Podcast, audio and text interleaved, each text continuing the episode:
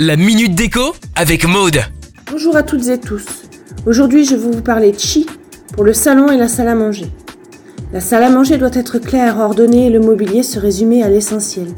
Une table arrondie, des chaises confortables, éventuellement un buffet. La pièce ne doit être ni trop dépouillée ni trop chargée. Évitez trop de matières comme le verre ou le chrome qui refroidissent l'atmosphère, notamment les tables en verre qui laissent une impression de vide ou de flottement. Optez pour des miroirs, des tableaux, des bougies, des plantes et un éclairage. Pourquoi pas un lustre en cristal. Au centre de table, mettre un objet carré si la table est ronde et inversement si la table est carrée. Des couleurs gaies mettent en appétit et participent à l'atmosphère plaisante de la pièce. Pour le salon, amplifiez le flot énergétique avec des miroirs par paire. Table basse, ronde ou ovale pour stimuler le chi. Une décoration épurée. Si la pièce se trouve au nord, la réchauffer avec des tons chauds et de l'éclairage.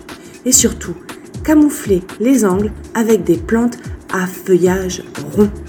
Ah si, une dernière chose, pour les murs, optez pour des tons unis.